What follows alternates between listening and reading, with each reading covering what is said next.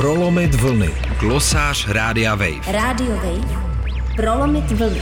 Glosář Rádia Wave. Argentínské primárky v neděli vyhrál poslanec, mediální ekonom a bývalý tantra coach Javier Milei. Z více než 30% předstihl Sergia Masu, kandidáta tzv. peronistů a současného ministra hospodářství. V primárkách, které jsou specifikem argentinského systému, občané předvybírají kandidáty pro říjnové prezidentské volby.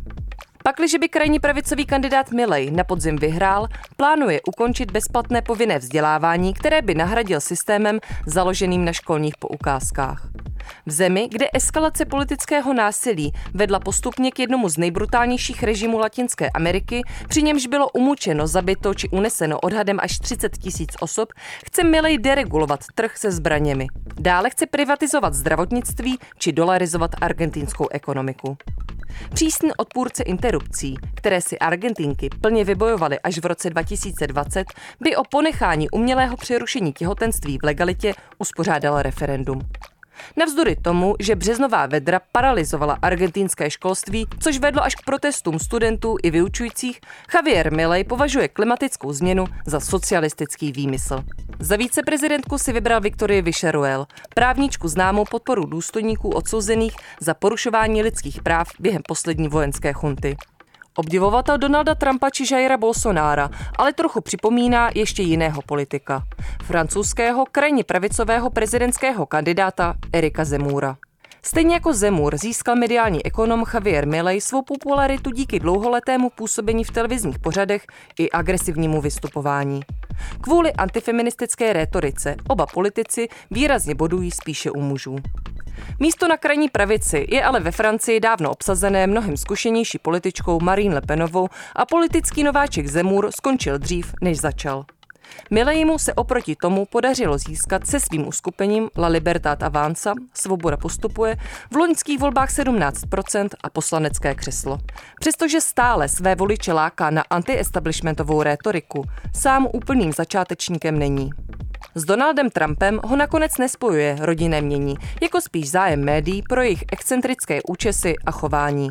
Milej na schromáždění chodí v kožené bundě, na politické oponenty útočí. Předtím, než začal pracovat jako konzultant a poradce pro velké finanční společnosti, býval podle deníku Guardian Tantra Coach. Oproti evropské krajní pravici v Argentíně příliš netáhne téma migrace. Dominantní jsou naopak ekonomická témata. Není divu, že v situaci rostoucí chudoby a inflace přesahující 100% ultraliberál Milej přitahuje antisystémové hlasy. Milejho úspěch má ale ještě jedno specifikum. Podle dostupných dat je jedním z vysvětlení Milejeho vzestupu jeho obliba u mladších lidí. V Argentíně mohou občané volit od 16 let, přičemž ve věkovém rozmezí 18 až 70 let je volební účast povinná. Mladí lidé tak tvoří výraznou část voličstva.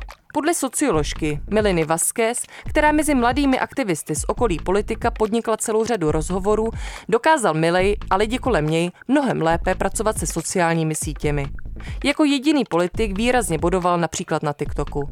V době pandemie, kdy virtuální prostor byl jediným možným způsobem komunikace, získal krajně pravicový politik značný náskok. Pro řadu mladých lidí je Javier Milei spíše influencerem než politikem, říká v rozhovoru socioložka. Podle ní se mu podařilo zaujmout mladé lidi, kteří často pracují v prekarizovaných zaměstnáních a dříve by tíhli spíše k peronismu v levicovém voličském spektru. Dnešní dvacátníci nezažili nic jiného než dvoucifernou inflaci a strach o budoucnost. Když v roce 2009 tehdejší peronistická prezidentka Christina Fernández de Kirchner primární volby prosadila, cílem mělo být zvýšení občanské participace a snížení fragmentace, protože strany s méně než 1,5% se hlavních voleb účastnit nemohou. Změna volebního systému se samotné prezidence Fernández de Kirchner tehdy vyplatila a v následujících volbách vyhrála hned v prvním kole. V tu dobu ale Facebook teprve nabíral na síle a další sociální sítě ještě neexistovaly. Dnes je ale situace opačná a evidentně nahrává spíše politikům, jako je Javier Milei. Nízká volební účast v primárkách, která je stejně jako u hlavních voleb povinná, naznačuje rozčarování voličů a odmítnutí stávající politiky. Přesto lze předpokládat, že v případném druhém kole prezidentských voleb krajní pravicového kandidáta porazí ať už peronistický kandidát Sergio Massa nebo pravicová politička Patricia Bullrich. Už teď je ale jasné, že se Milejemu bude dařit to, co se krajně pravicovým politikům daří po celém světě. Určovat o čem a jak se v prezidentské kampani bude debatovat. Pro Radio Wave Eva Svobodová. Prolomit vlny. Glosář Rádia Wave. Radio Wave. Prolomit vlny. Glosář Rádia Wave.